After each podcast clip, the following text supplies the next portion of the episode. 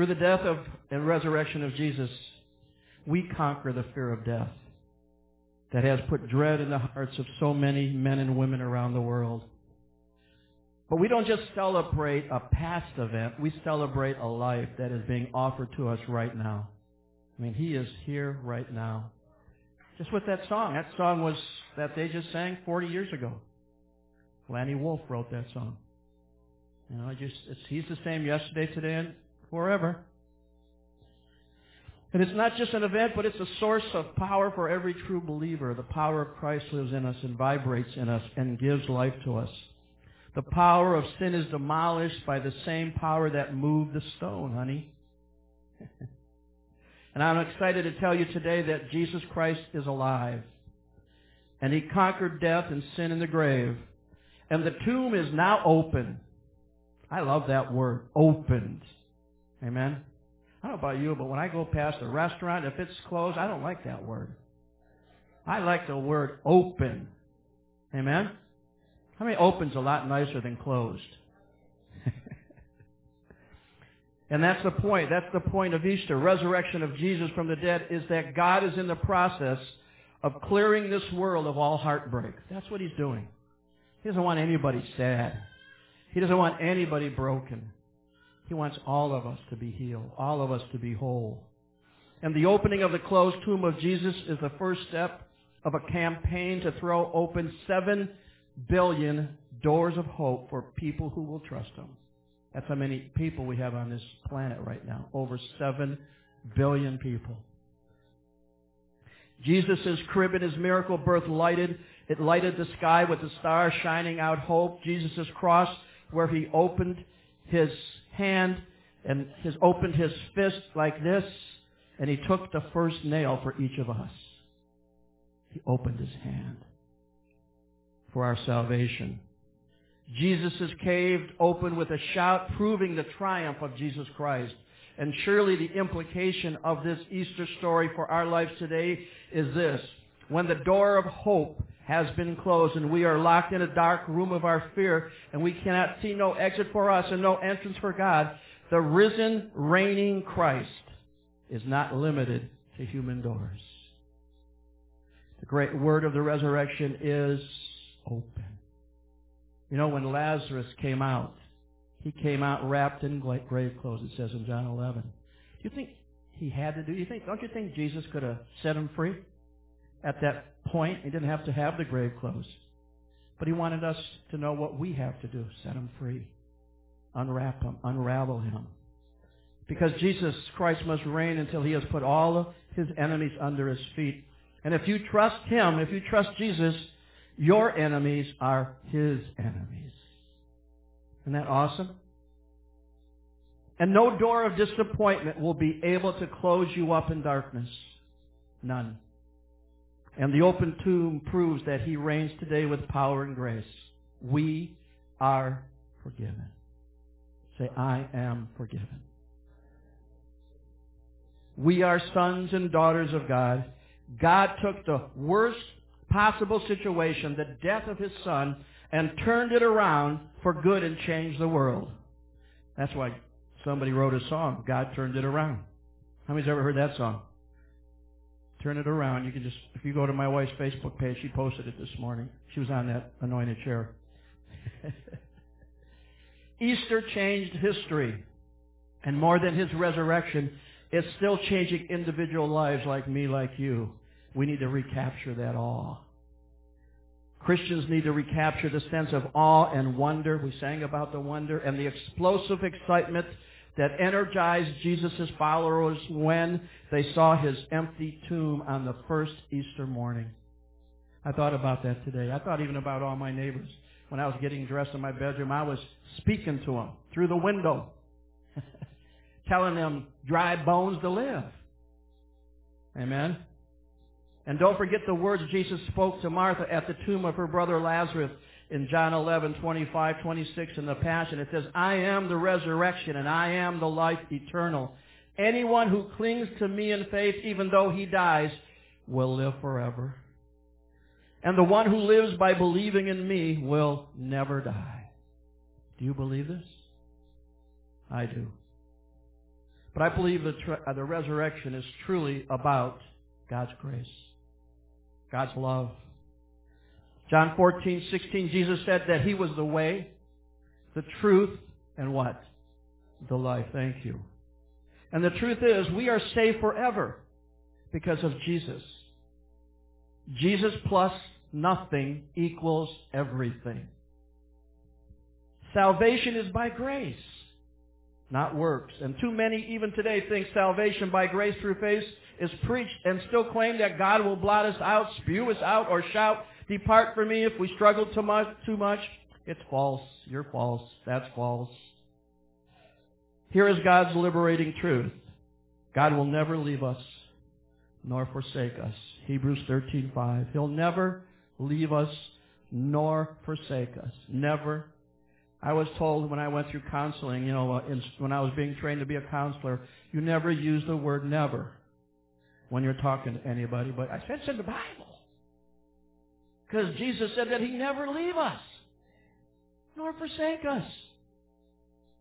See, no one, it says in John 10, 28 through 29 in the New King James, says, no one can snatch us out of his hand.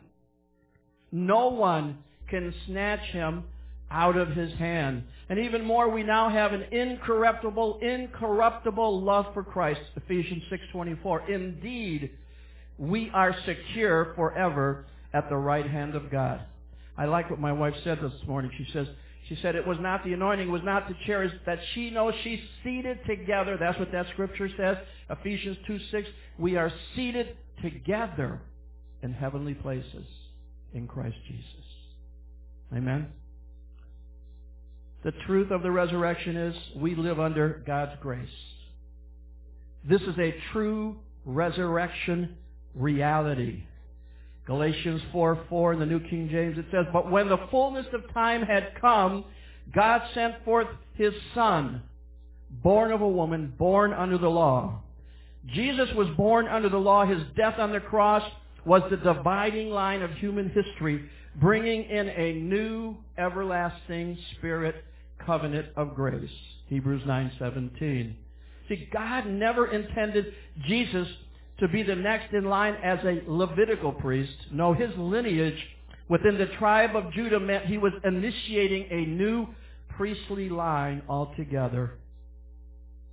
And where and when there is a change of priesthood, there has to also be a change of covenant.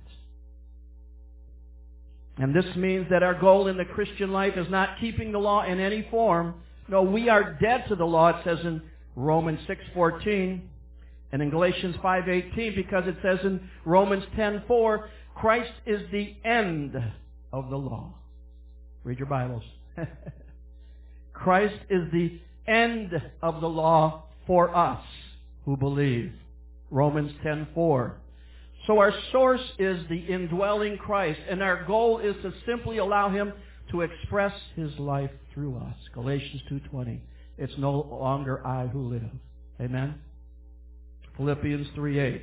See, it's not the Old Testament law that is written on our new spiritual hearts. It's God's new everlasting spirit covenant. The covenant commands of believe and love others even as he loved us that are etched on the lining of our hearts. 1 John 3.23. And these commands are not burdensome to us. 1 John 5.3. And as we live from our new hearts, God's love covers a multitude of sins. God's love covers a multitude of sins. And therefore our focus is not sin management.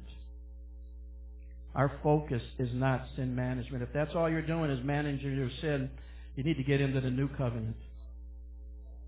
And realize that you're forgiven past, present, and future. Our focus is the great love of Christ, and as we fix our eyes on Jesus, on Him, He causes us to bear fruit. Hebrews 12, 2 and John 15, 5. Truth is, we have a brand new identity. Say, I'm brand new. God didn't come to recreate the old part. The old man, the grumpy old man. He didn't come to recreate the grumpy old man.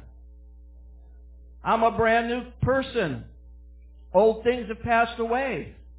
all things have become new. Many fear that too much grace will lead to too much sinning, but the opposite is true. God's grace is what inspires us to say no to sin and to live upright, godly lives. Titus 2:11 through 12 and Romans 6:14. I don't know if John's keeping up. He's he's still back in John 15:5. when people claim that we can have too much grace, they see grace as nothing more than mercy and forgiveness when we fail. But there's way more to God's grace than just mercy and forgiveness. There's healing. There's deliverance. See, the grace of God is deliverance. The grace of God is healing. See, by God's grace, we were gifted with a brand new identity. How many like brand new cars? The Bible says you have not because you ask not. So if you don't have one, that means you're not asking enough. Come on now. What does the scripture say? You have not because? You ask not, right? Man, I like new cars. I just got a new car. My brother bought me a new car. A brand new Hyundai Palisade. I drive it three days a week. I said, if I'm going to drive all the way to Detroit, I'm not driving in this clunky, junky piece of garbage white Ford Transit van. I said, I need a new car. I know, I said, I need a new car. He says, what do you want, brother? I said, I want a new car. And I want one unlimited. I want it with everything. I want it to be able to drive itself. So he bought me a Palisade that's unlimited. Paid cash, $48,000.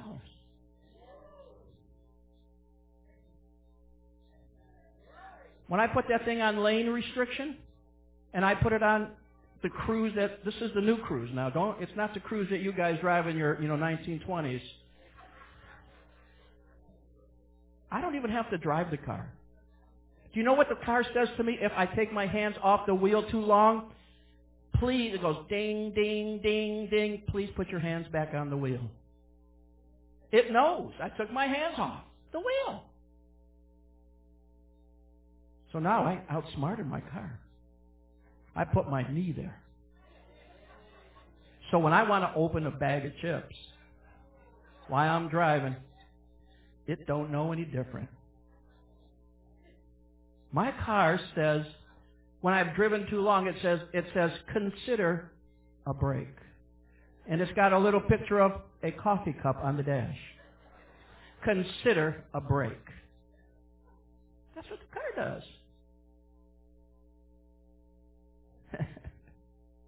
You've seen those commercials on TV with those Buicks, right?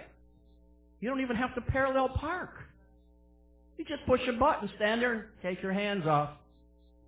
And that thing just parallel park, right in that little hole. You know, and everybody thinks you're a genius. They have no idea that your car can parallel park itself. My car, this car that I drive, has more sensors on it than China's got rice. That's just a, uh, that thing can do anything.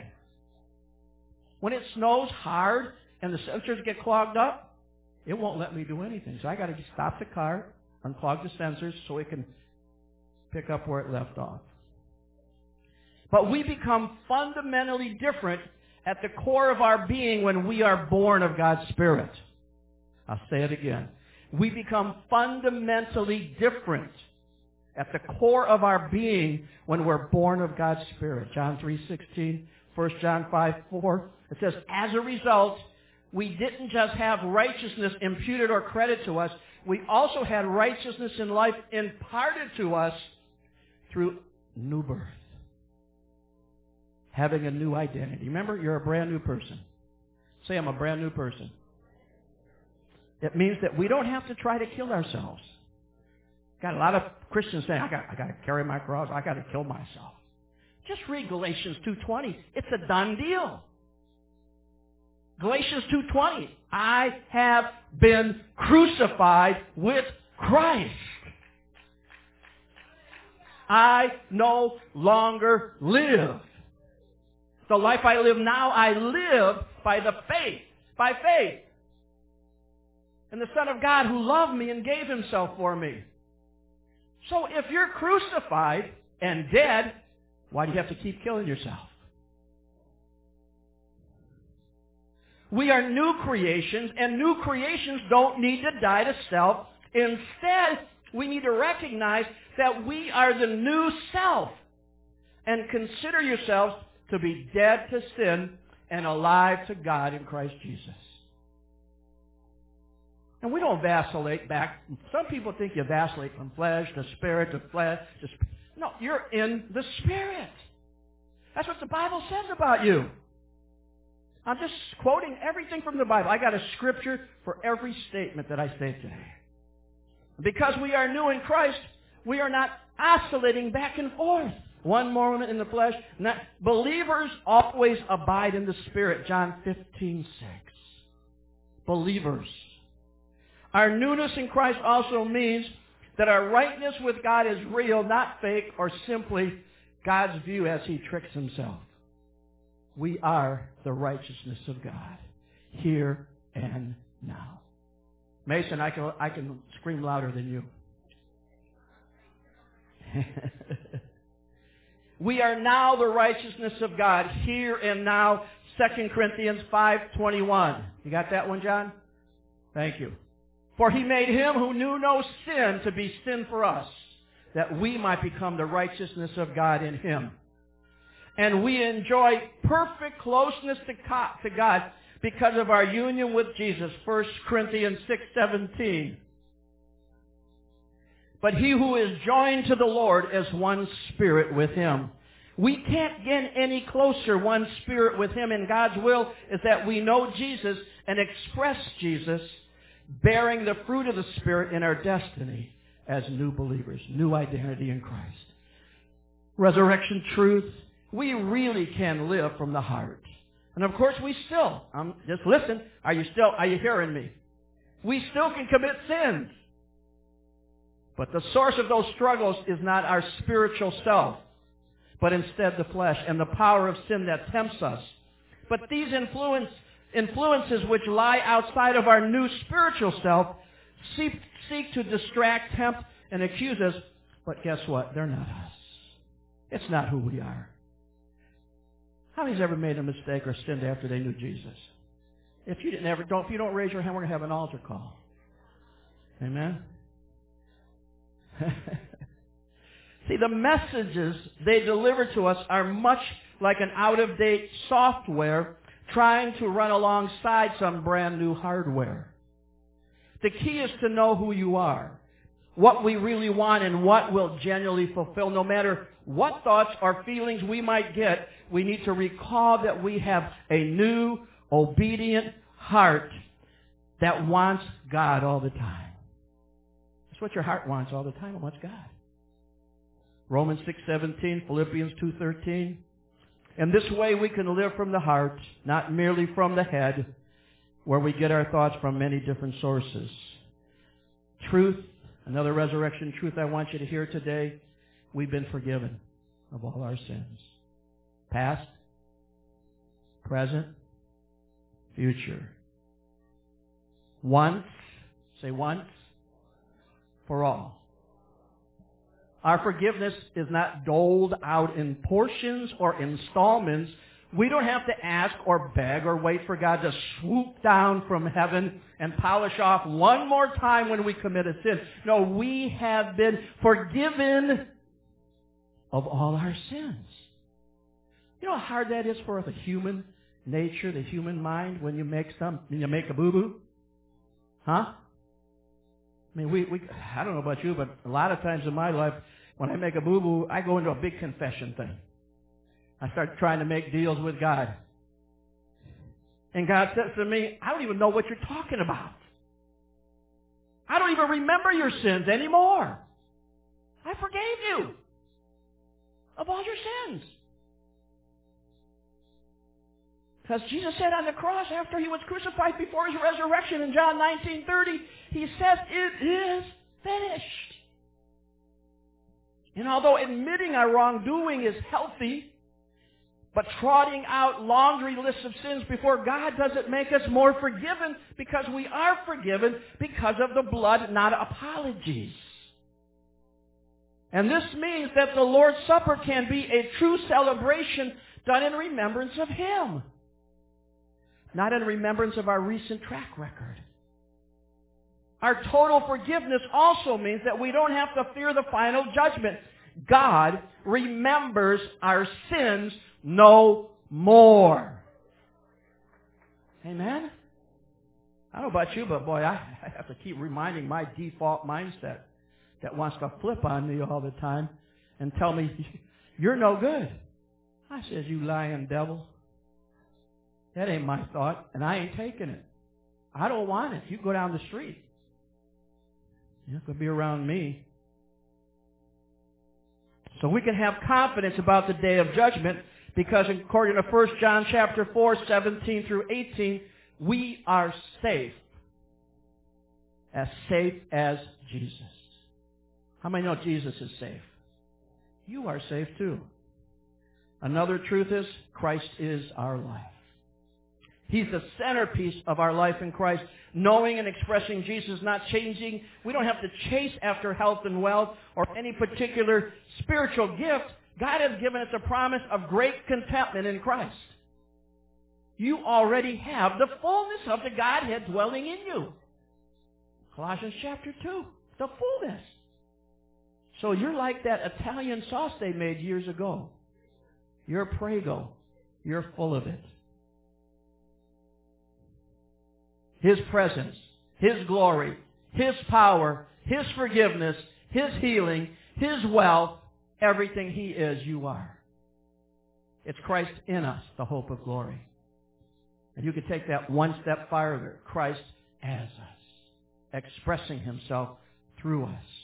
See, the, rich, the riches we have are spiritual in nature, and they're found in Jesus alone. Ephesians 1.18 and Philippians 4.19. Jesus Christ is our life. He's our everything. And truth says He always sets us free. And all these wonderful revelations beg the question, will we return to the countless religious distractions crying for our detention, our attention, or will we, even in the face of rejection from others, stand outside the gates of lifeless religion and enjoy God's truth that sets us free? Amen? Another resurrection truth is we died to rule-based religion. I like that my friend has a church in Texas. You know the name of the church is?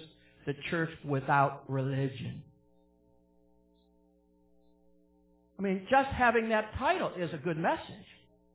Because everybody says, what church do you go? I go to church without religion. And I'll bet you a hundred dollars, I'll bet you a thousand dollars, not everybody in there gets it.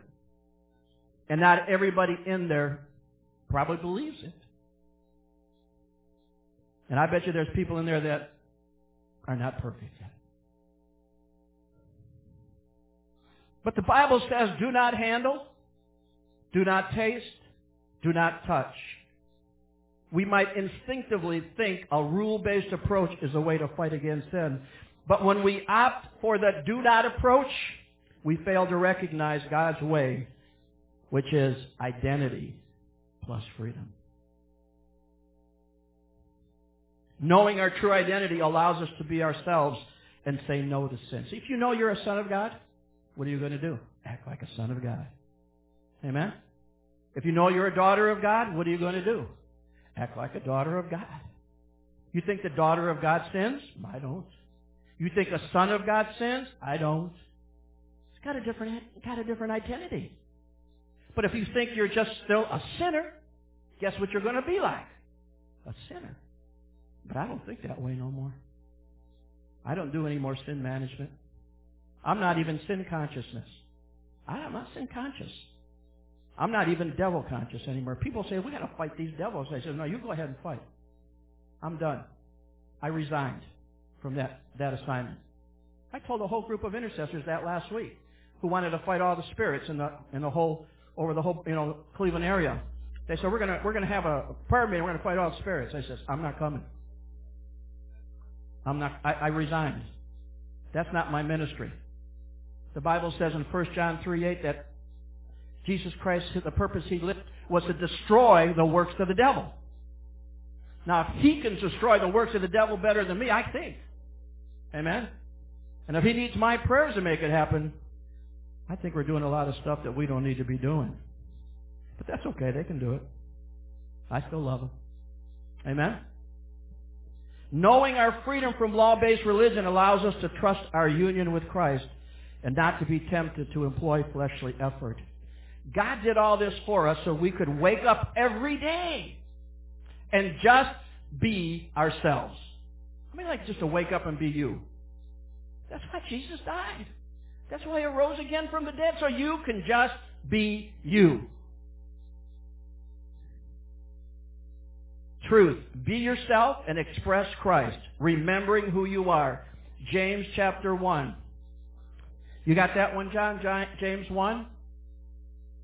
Where you at? Okay, James 1. That's 123. Okay, that's good. You got it. It says this, For anyone who is a hearer of the word and not a doer, he's a man observing his natural face in a mirror. For he observes himself, goes away, and immediately forgets what kind of man he is. Do we want to be doers of the word? I do. How about you? Anybody here doesn't want to be? That's okay. Just let me know in about five years how that's working for you. Let me know how frustrating it is to try to solve life without God. To try to solve life without Jesus. Especially when you face big circumstances, you know, where you can't get anything except to pray. See, Jesus tells us the only way it's going to happen is we look into the mirror. How many know what this is? This is the mirror. Your Bible is your mirror. And if you want to know how you look in your mirror, you look beautiful. God always says you look beautiful when you don't, don't look at that other mirror in the bathroom. You know, you'll start laughing. Especially when you turn seven, you start looking.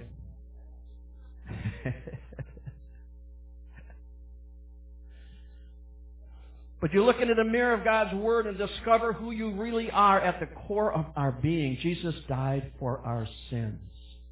But there's more to the message of the Christ, cross. We died with Jesus. And then we were buried, raised, and placed in a spiritual union with the resurrected Christ. And through this process, we become fully compatible with the indwelling Christ because God made us a perfect fit for Jesus. Say, I'm a perfect fit. There's three people in here a perfect fit. The rest of you are not. And this is how we believers are the only ones on the planet who can be ourselves and express Christ at the same time. Because in Christ, I can't believe Jenny sang that song. I can't believe she got that song from the Lord because I wrote out my sermon. In Christ, we receive His rest. The best is His rest. He restores us. He guides us. He never leaves us. He protects us. He is our future. Jesus made everything right. And we are complete in Jesus. I always tell people, if I got a, I got something for you that, that'll make your life change forever. On the inside of your eyelid, right in Christ, we always win. In Christ, we always win. Why do we win? Our sins are forgiven. And there are major differences between the law and grace. Law prohibits, condemns, says do this, do that, do this, reveals sin. But grace redeems and says it is done. Can you say with me, it is done? Can you say with me, I am forgiven? Past, present, and future Amen? And I enjoy life forevermore. Psalm 103, I, you can read it in the Passion, I'll tell you.